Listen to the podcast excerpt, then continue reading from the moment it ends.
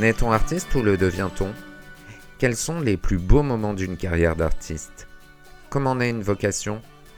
Pour devenir artiste, faut-il obligatoirement être écorché vif? Quels sont les pièges à éviter? Être artiste est systématiquement synonyme de galère? Je m'appelle Benoît et je vous présente Vous faites vraiment un beau métier, le podcast des artistes et autres saltimbanques.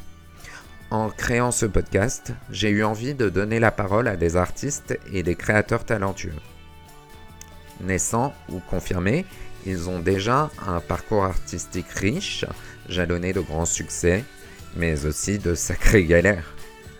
À travers les témoignages de ceux qui acceptent de se livrer, découvrez leur histoire, leur parcours fulgurant ou semé d'embûches.